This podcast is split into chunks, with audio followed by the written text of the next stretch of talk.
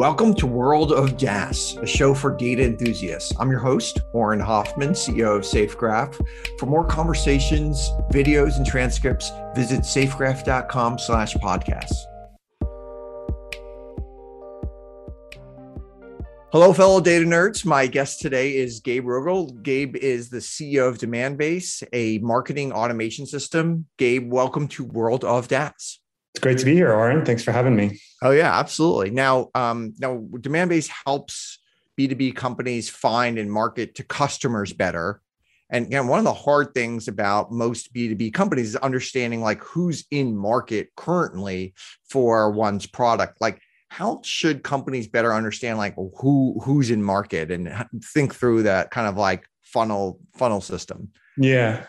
Well, I mean, the, the customer journey has been disrupted dramatically, right, uh, by digital, and there's a lot there's a lot of depth to that. But essentially, like kind of the old lead based model, which is kind of the traditional marketing hands a lead to sales. Um, that's been blown up, you know, where marketing kind of goes out and does stuff and tries to get these hand raises, and then sales closes it on the on the golf course type thing. So now, you know, marketing has to go throughout the whole process and sales has to come in earlier on digital based on digital signals. Right? Because that's where the buying activities happen. There's no lead. And that's where these these signals are becoming more more and more valuable. And when I think it was one of our uh, SDR leaders basically coined the phrase intent is the new lead. Right. So there's a there's a lot of different intent signals that indicate an account versus just one person, but multiple people are in account are are in market potentially to to buy your product, and that's become become really important. Um, uh, you know, in terms of thinking about about the funnel, there's the um, you know the old model. I think is in a lot of ways represented by the the SiriusDecisions waterfall that probably everybody remembers, which they've since adjusted. But the classical waterfall is kind of like the MQL, the marketing qualified, the inquiry, the marketing qualified lead, sales accepted lead, and then it becomes pipeline, closes, and that's all based on a, a lead. Now most companies modern companies are kind of have a account funnel next to their SiriusDecisions kind of person funnel which is marketing qualified account and it work works through in a sim, similar ways and, and it's important to think about it in that way. If we dial back on the intent stuff like what are some of the core intent signals that you think companies can be using and then how are they going to bring obviously if someone goes to your website and does a whole bunch of things that's easy but there's a there's like twitter searches and there's like uh, i went you know I, I searched for this and uh, i went to certain content on forbes.com there's lots of different intent signals that could be out there. How does one like think about all these different intent signals? Yeah i mean I, have i've been, talked about this for a while. It's like intent as a word has kind of become confusing because because there's a lot it's almost a, a bunch of different categories in, in one sometimes i think about it as like intent is almost like an ingredient and then you have you have models that's like the chef of the the, the ingredients so you, if you think about it in that way, you could kind of put it in three buckets. There's there's models that are there to define what your TAM is, what your total addressable mar- market is, which is more or less stable. Then there's models and intent that defines, you know, who, who's in market, and then there's models and in intent is defines who of your customer base will will spend more, right? And so in the total addressable market, it's often about static signals like what industry are they in, how large how large is the customer if you're selling technology, what what's their tech stack, and you know building models around that. If to find in market and, and like really, I guess what the squarely the term intent tends to mean is it tends to mean content consumption.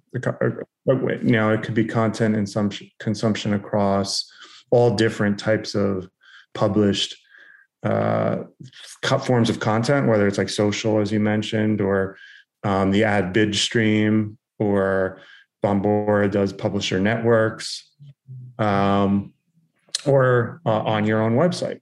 You know, which is you know as uh, as you know, like the way that Demandbase actually started was being able to de- de-anonymize your own website traffic. And how do you think like these signals will will will shape out? Because yeah, you mentioned Bombora. There's there's obviously your stuff on your own website. There's people that crawl Twitter. G2 has like cell searches of people who search for your category, right? So there's all these different places that you can potentially get. Do you think like a good marketer is going to have to go to like each individual intent stream and figure that out and, and then bring it in and then have some sort of model? Or do you think there'll be like an aggregator that aggregates all the intent streams and then the marketer can just consume it and not have to worry about going to each one individually? It depends on the type of business you are. You know i think you know if we talk about we tend to talk about like mid-market versus enterprise or global enterprise. You know if you're fast growing mid-market company, limited but still limited budget, you're probably going to pick um, a couple signals that you're going to validate through tests, you know, with your SDR and marketing team that seem to be good good signals. You're going to rely on that signal and your technology to go out and with your go to market. I think global enterprise is going to be more of like the latter of what you said, like the aggregator.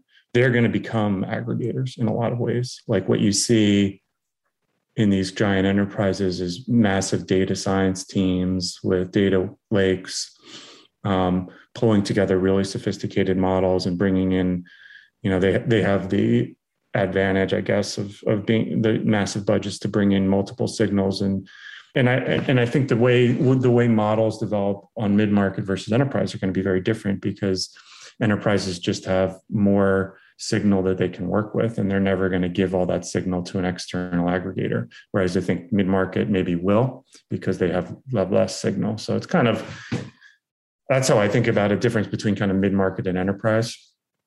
Yeah. And i remember I mean, as you mentioned how Demandbase started you know initial product was like people would come you would you would see people that go to your website you do some maybe some reverse ip lookup you would say okay this is coming from general electric or something um, and then you know we can figure out how to advertise and engage against these quote unquote anonymous users. How do you see this evolving over time? The way i think about it is like there's going to be i guess the aspiration is like self-driving go to market right? Where either like i said at the enterprise level these these data science teams or a vendor like Demandbase you know for for those that that that need an, a kind of an external party to help them will pull together signals that are um, based on your own business.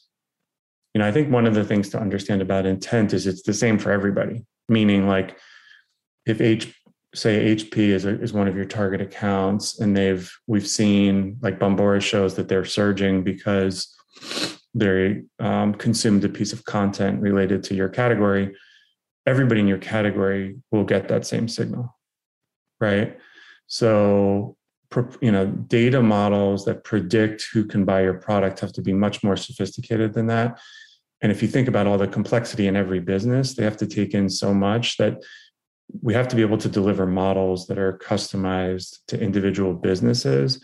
And for some businesses, you know the website signal on certain pages are going to be the the the you know the strongest feature you know you know in these data models it's called a feature right? The, the, the heaviest weighted feature will be you know consumption on your own site. It'll just so happen that for other companies the heaviest weighted feature may be a tech stack and we see that because we're getting into these models.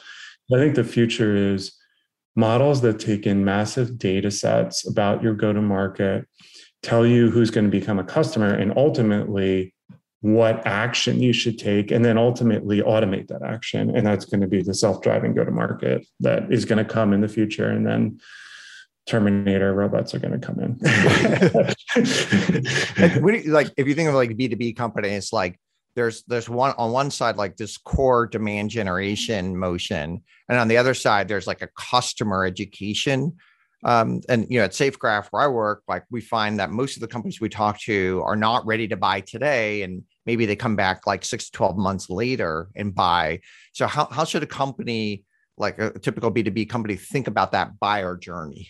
Yeah, um, I, I think that it's probably the simplest mental model that comes up a lot is the the pyramid of one to many, one to few, and one to one you know i or else I, I, kind of align that with tam in market best customers right and so you want to know the one to many or the TAM is you want to have a model that you understand. You want to be as focused as possible because you said I want you want to educate your customers. Do you have a good model to know who your customers could be?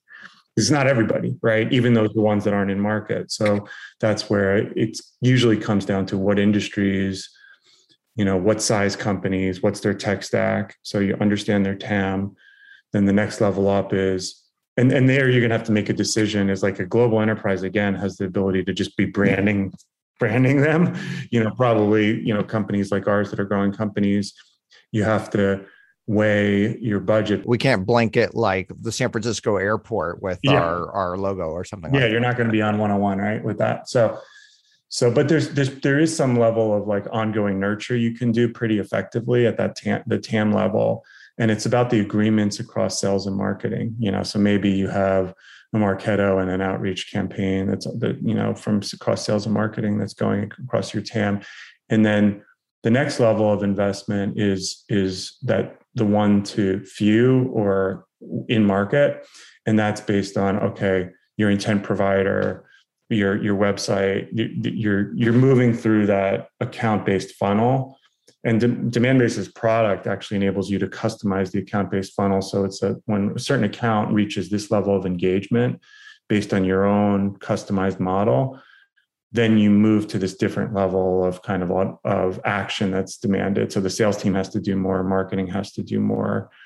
And then you have the one to one one to one air quote or what i like to think about is like your strategic accounts. And they're either ones that are in market or uh, but you know are going to be like huge spenders and you want to you want to invite them to events you know you're going to take them to the warriors game right?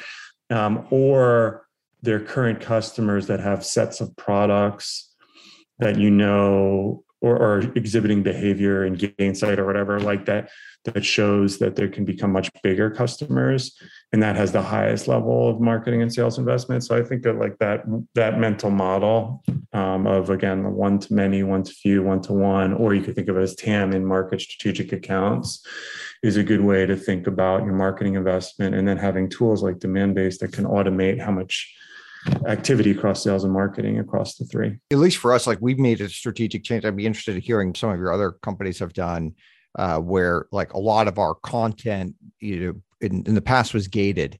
And so we would require some sort of lead capture, an email or something like that to see the content. Uh, and recently we've ungated most of our content. So that means we're less likely to get an email, but they're more likely to see the content. We, we decided to make that trade off. Uh, like, have you seen people go through journey or they, have they made different decisions along the way or how do, how do they start to think about some of these things? in general that that's been the trend is that because you know how how often do you want to fill a form? You know it's like it's just it's just a behavioral change that's happened. So i mean i, I would say most of the companies that we work with have done the same and i would highly recommend so we, we were late to the game yeah. Yeah well there's there there is a big of a, a bit of a nuance where you know i think when you're getting into an advertising strategy there's a case to be made about like fun like you the content that gets lower and lower in the funnel. So like maybe the first level of content that when they're visiting your site for the first time there's no gating.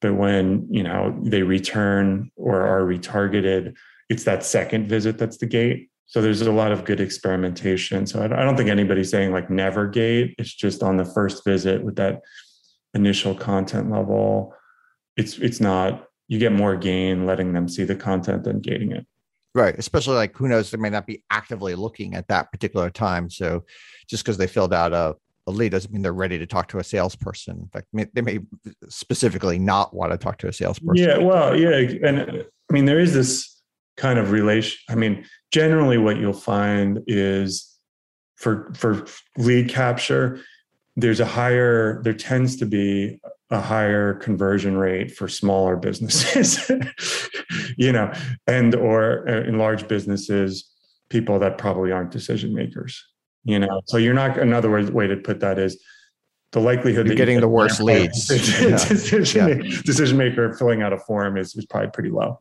Demandbase has done some so a lot of acquisitions recently. You've acquired InsideView, Engagio, and, and actually a few other companies in the last few years walk me through the thought process of like why you've decided to like focus on some of these acquisitions and how you ended up buying these companies. Yeah, um, it's pretty. In, I mean, each each were differing and was interesting journey. So the the Engagio one, I think, was was a real um, was a big one for us, and I, and I think a big one for the ABM category, the account account based marketing category, which we're in, which was it was you know kind of the genesis of it was about two years ago. My background was I've been at Demandbase for for nine years. I was leading sales for kind of the first seven. And so I stepped into the CEO role at the end of 2019. And, and ABM was an interesting place because I think those that have been around the industry have been hearing it for a while there was a really high level of awareness of the category there was just there was a lot of confusion about it though as a category the idea of abm also is just a weird thing it's like uh, basically it, it, it's it, seo is kind of simple we're going to do one marketing strategy it's simple and here's the way it works abm it's like we're going to focus on a small number of accounts and we're going to do like a thousand marketing strategies to those small accounts. So it can get very confusing very quickly, right? Yeah, exactly. It's like there's a complexity. It's also, if you just think of the term account based marketing, like it's not like marketing automation, which is like intuitively, oh, it's Marketo, it's Eloqua. It was more like, you know, a field marketer, an SDR can do something, and that's account based marketing in fact, that's sometimes what a, a good AE does is like yeah. an account based marketing Oh, I do that already, you know, but it's like, so, so we were like, people wanted technology, but they were confused. And we, what, what was happening is adoption was stalling because when there's confusion like that, you have one champion maybe at your account that, that gets it the way Demandbase does it. Somebody else thinks it's a different way. So basically, the goal was at that point, like, how do we define this category so it's like marketing automation in a way, or any other you know crm where it's like you know the vendors you, you know the key technologies. And so we started to think about it. There's a data level where you know you have to have a 360 view of an account. You can kind of think of that as an embedded cdp where it's first and third party data. There's a decision layer where you have to segment based by account kind of measure that account funnel i talked about and then there's a delivery kind of slash orchestration level level where you're doing things through channels that are optimized for accounts to move your metrics. And so, okay, we're like, a, that could be the core core platform for account-based marketing. What do we do well and what do we not do well? You know, Demandbase has been known known had been known for that, you know, core de-anonymization of the website and, and advertising. So we wanted to be better at bringing in first-party data and working with sales. So essentially, it was like, what are our holes? Let's go build them. And at that point, you know, I knew Jon Miller, who was the founder of Marketo, and you know him well, and then founder of um, Engagio, and we met, and it was just essentially it was like, wow, we've got the same same vision, and you've done the exact inverse. So it was like one of those moments where you're like, I'm going to decide in one conversation that we're going to come together. And I don't know if you remember the um, the 80s uh, cartoon Voltron. I know. I, you don't remember Voltron? Well, you could do the YouTube. It was like lions coming together into a giant robot. It was like Japanese. And so that oh, was kind of like the code word that we yeah, put yeah, together. Cool. So like, let's form Voltron, like a theme song. So we that was the genesis of that. And by and large, it, you know, it really has panned out in like the category. How did you do the acquisitions? Like, you know, is it because these acquisitions of private com- private to private companies are very difficult obviously you could pay in cash you could uh, you could and that that could be by selling equity or by or getting debt um, there's you could do stock related things yeah. like how do you do it in a way that like aligns everybody? Yeah i mean like, like you said like private to private generally is considered pretty tough because the value isn't a defined currency. Like it is on the public markets right? In general in general you're not sitting on a ton of ton of cash typically to, to do a whole cash transaction. So you, you have to have the you really have to have the common vision and believe in the future currency of like of the stock essentially and and have trust uh, and i've been very thankful that all the ceos that we acquired are key members of the teams have trust so generally they've been equity transactions you know some of them have had some cash component as as well. But I would I would say as a rule, if you're going to do these, from my perspective, if you're going to do the private to private, there's got to be a joint belief in the future equity. Both sides have to believe that you know, from your side, you're giving up dilution, and then the other side, they're giving up control. And they both have to agree that the, the the equity in the combined company has to be a lot more valuable than the you know the relative equity in combined company rather than the the equity they had before. Correct? You have to have that, and you you have to see it and really trust. Um, you know, trust your CEO. You know that that's going to be on the on this journey with you. That you have the same vision. Engagio was was interesting. InsideView to me it's a slightly different where uh you know you're you're almost getting into a new space. Is that the way you think about it? And, and it's kind of like a it's obviously an adjacent space to where you already are. Uh so how, how do you think about that that type of acquisition? Yeah that was a that was a different thought process like kind of what what you're getting at is right is it was more of an adjacency. And it's really about an expansion of Demandbase. So we're moving beyond ABM to, to go to market. And I think you're starting to hear the modern go to market as um, come up more. You know, some of, I think you'll see the analysts like Gartner and, and, and Forrester in the next couple of years start to converge a lot of this, a lot of the things that are separate categories now.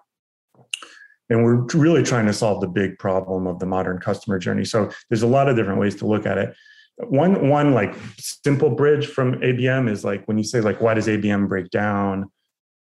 It's a lot of times it's because of the, their customers own data. You know so like we were you know when we surveyed and asked like what's what is the biggest problem? It was like my the data is not clean. So we're like okay you got to solve that problem to make the go to market and InsideView was a you know leader in contact and firmographic data. And then activating sales on these digital signals. And InsideView also had sales intelligence, which is kind of essentially sales prospecting. So to make, you know, to build from the ABM strategy and make it more successful, we made the decision to go into these adjacencies. We also see a broader things happening like data converging with application, and you're seeing ZoomInfo doing that and D&B doing that. And you know, so we kind of see the future market of being these combined data application companies. And to me, that's an interesting thing. So if you think yeah. of like ZoomInfo just really just a year ago, and, and, and it was clearly a data company and really just sold data. And then they made a bunch of acquisitions in the last few years to maybe get them closer to Demandbase. And then Demandbase was clearly an application company. Now you've made a big acquisition to move you sl- closer to to ZoomInfo. So there's this convergence that's happening that maybe someone like me wouldn't have expected. I would have thought people would have been more focused on on like being best of class and maybe something narrow. And it looks like people are making a decision to do the fuller stack. I mean, maybe because clients are demanding it, or why do you think this is this movement has been happening? It's got to start with the client, right, or the customer, and the disruption in in, in the customer journey that I started out, out with. I think that that disruption is causing um, a, a change in the tech stack. I mean, they're because the, basically what most companies are living with is that core marketing automation is demand gen, which is outside of HubSpot. Most of them are kind of stagnating, right? So, and HubSpot's mostly down market. So you're you're talking about there are companies that are, have a marketing automation at the core demand gen where it's like you need that lead and leads aren't happening, and then you're spamming them with email. I'm overstating it, but you get the get the point.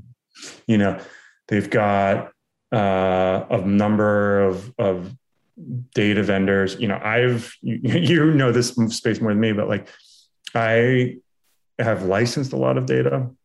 And one of the things that I found in data vendors is it's frustrating, you know, because there's a lot of them. There's some nickel and diming. There's not a lot of accuracy. So I think there's an opportunity for like big trusted data vendors to emerge and be friendly so so there's there's that. And also ideally it's the data is true right? In some ways the most important thing for data is that it actually is true.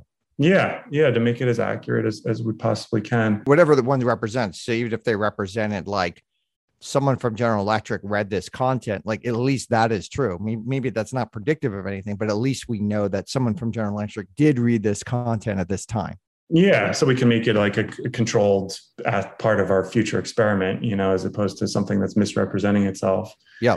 Another and another big part of the go to market, which Demandbase has been strong on, is advertising. You know, and, and there's this most of most companies rely on B B two B companies rely on B two C ad tech, and there's a big difference between B two B and B two C ad tech, which is very interesting because if you think of B two C ad tech it's really about targeting an individual and there's either brand use cases or like essentially retargeting and, and you know like the, the sales cycles for b2c are completely different for b2b so like you know i'll look at uh, how much do i want to reveal? I look at boots you know or some whatever and the boots follow you around the internet right? And that it's it's going to transact within 36 to 48 hours. It's 100 to 250 dollars or less product. And that's and but b2b it's these $100000 products with 50 decision makers. So we also saw there was an opportunity to change ad tech. So we just feel i mean to answer your question about why is it converging versus a piece of it because we're at this unique moment where the whole b2b customer journey has been blown up and like we're racing to provide a modern go to market stack. And you know i think the data's you know intimately wound up in it. Like a company strategy perspective you could you could make two both different cases right? You can make one case we're, we're going to pick our competitors we're going to try to pick as few competitors as possible really win the category and be the clear winner in that category but obviously only provide a very narrow slice of the solution um, so that's the downside. The other side is, hey, we're gonna we're gonna really fit the whole solution or or um, a much much bigger piece of the solution. We're gonna have a much bigger competitive set because now now we've got instead of four competitors, three competitors, we've got 50 or something, right? In this bigger competitive set where it's it, would be hard to be like the best in every single functionality. You know, there's pluses and minuses on both, but it does seem like people are moving much more to the latter than the former right now uh, like that's where the market is is seems to be moving to. Whereas like maybe a, a lot of these saas companies are like this it's like a niche api or a niche set that does like this one random thing for like your dev stack or something. Exactly. I think it depends on on kind of where your your core your core product what is its relationship in, into the tech stack right? So if you think of ZoomInfo they've got this massive data set and prospecting tool which which is really strategic for for um, their customers. And because because it is they that's the hub and they can build spokes around it. And i think demand demandbase is in a similar position in that like abm has found itself kind of converging with marketing automation. So there's this kind of hub aspect to the core kind of marketing pl- automation platform that's evolved and you want to get the spokes around it i'm not so you got to look at every business differently. I think for our business we have the opportunity to be this hub and spoke like which has long-term growth. Other other businesses not to be pejorative but like you you you end up you're you know you're you know what you're good at and you got to focus on it and and i think there's there's merit to both but I, I think and also you got to understand the competitive landscape. I mean, we we see big companies started to move move in our direction, so we got to move in, in that direction too. So there's a lot a lot to think about, but it is a really interesting time in this space. Well, I have a couple questions for you about just like running companies in general. So I heard you run really good board meetings. Like, what what's the secret to running an effective board meeting?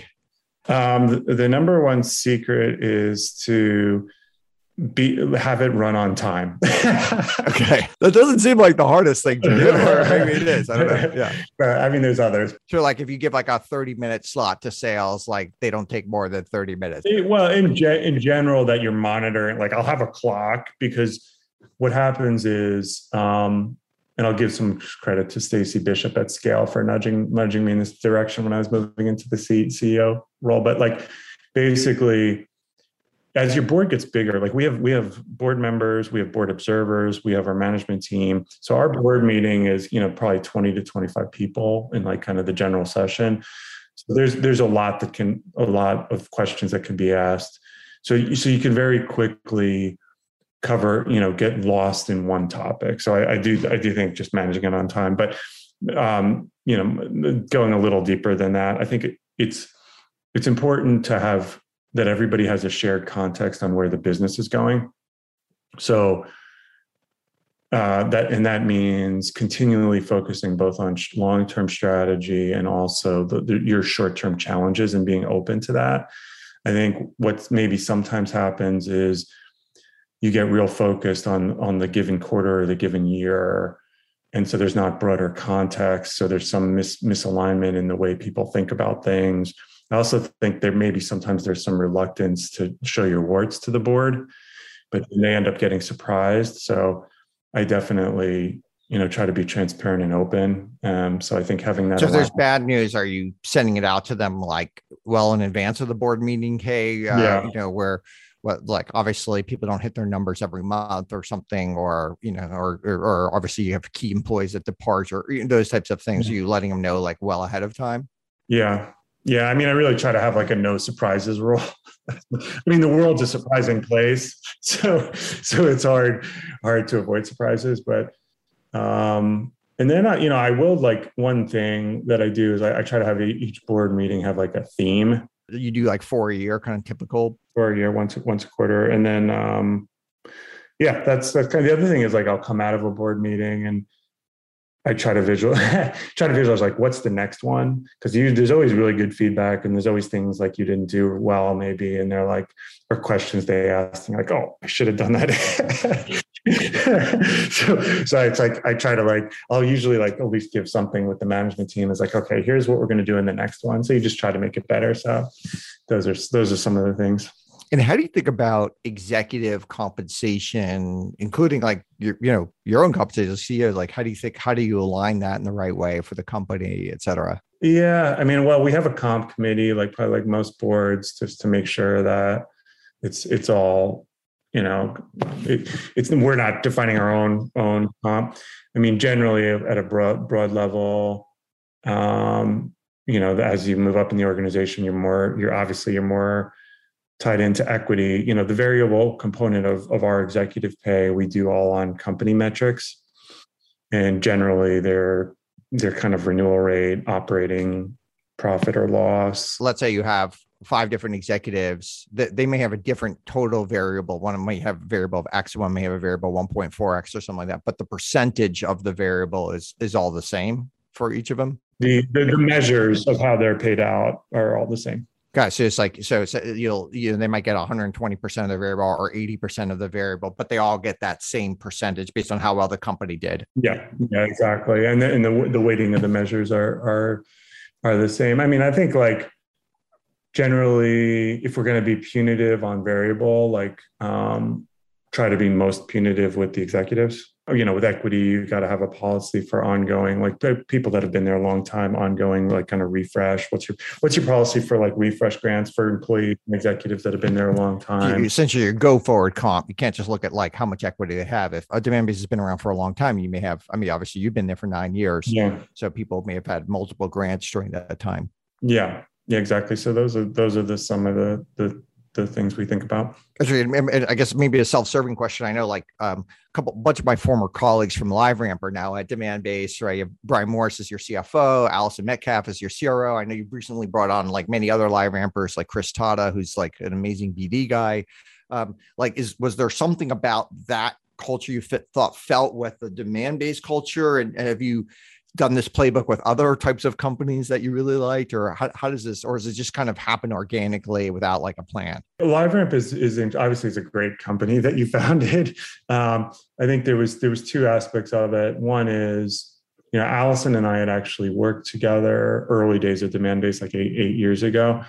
And you know i would just have huge respect for her and just you know, I think there's a cultural similarity. And I think, you know, you knew LiveRamp, like she came in and she was early there. So I think naturally, like some of the type of people were, were similar. And then the, the there is like just technology kind of analogies, like that LiveRamp is so focused on identity and if and like the D, D the website de-anonymification is, is about business identity. So we we Demandbase is obviously more squarely in business. LiveRamp has got, has been more B two C. It's gotten into business. So I think that identity piece and understanding identity, and then LiveRamp was just a really complex business in my mind. You know, like for for like kind of essentially a marketing and sales business.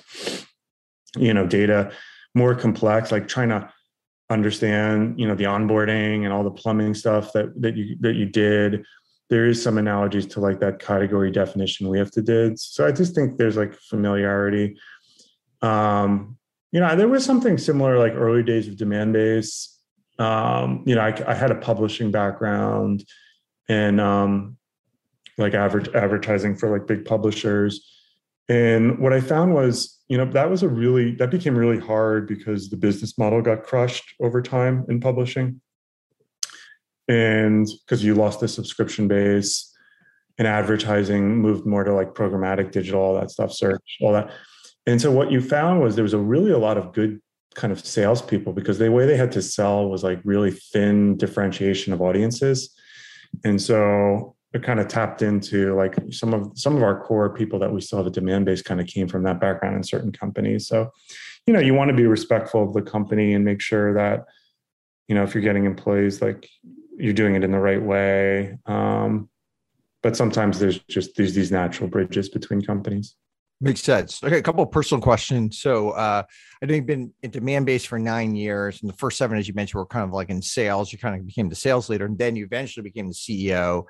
Not not too many people kind of like work their way up to the top job at a startup. That, that does maybe happens at like a really big company, but not not a startup. Like, what do you think other people can learn from your journey? being passionate about your business, you know, and you know, wanting to solve your customers' challenges. So I always found this business that you know Chris Golec founded really interesting. I, I kind of felt in some of the early employees that we had, you know, you know, Greg Ott, our first CMO, was a great, great CMO who def, kind of helped to define the category. I, I, really believed in their vision, and then, but it there was all these um, business issues that we had as every business has. And as you take on revenue responsibility, you can kind of follow the chain. Okay, like this, this customer is having this issue. Why is that? And I think it's like kind of that essentially it comes down to are you going to keep following that breadcrumb trail, whether you're responsible for it or not? and and try to solve the problem you know you don't want to solve other people's problems for them or feel like you're getting in there uh, you know in their business when you shouldn't be but if you do it the right way over time you know i think that that's essentially how, how you progress is like you're solving business problems the other thing is like i, I really like like to be around people and try to be a person that runs towards like the biggest challenges. You know i think that sometimes happens where man this is a scary challenge in our business or you know this really isn't going right. And the, sometimes the tendency is like okay i'm getting my resume out there. Yeah yeah or that's not my problem or something. that's someone else's. yeah it's like this is how are we going to solve this?